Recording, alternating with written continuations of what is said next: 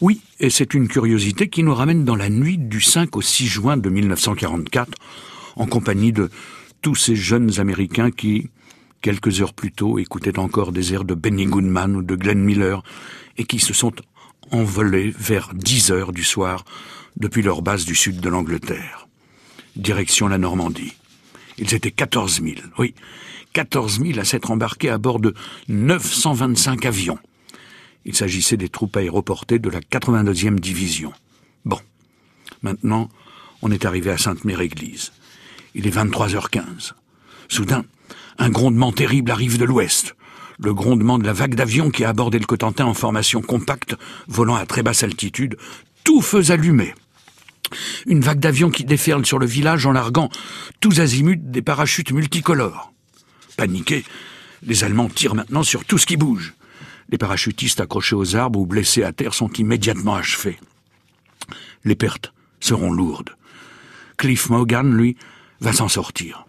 Cliff Morgan, c'est ce jeune Américain qui tombe, à Sainte-Mère-Église, dans le jardin d'une maison où loge un officier allemand, un Allemand qui se prépare pourtant à l'abattre de sang-froid.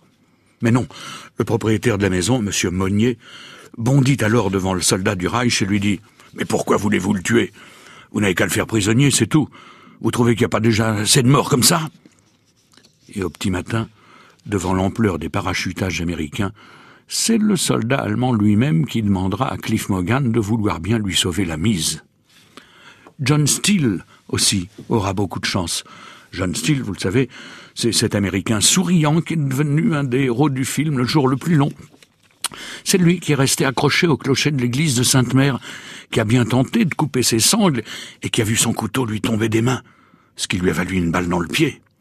À la suite de quoi, il n'a du son salut qu'en faisant le mort, jusqu'à ce qu'un caporal allemand, un franc-tireur embusqué dans le clocher, ne vienne sectionner les fils de son parachute et ne le glisse à l'abri à l'intérieur du clocher.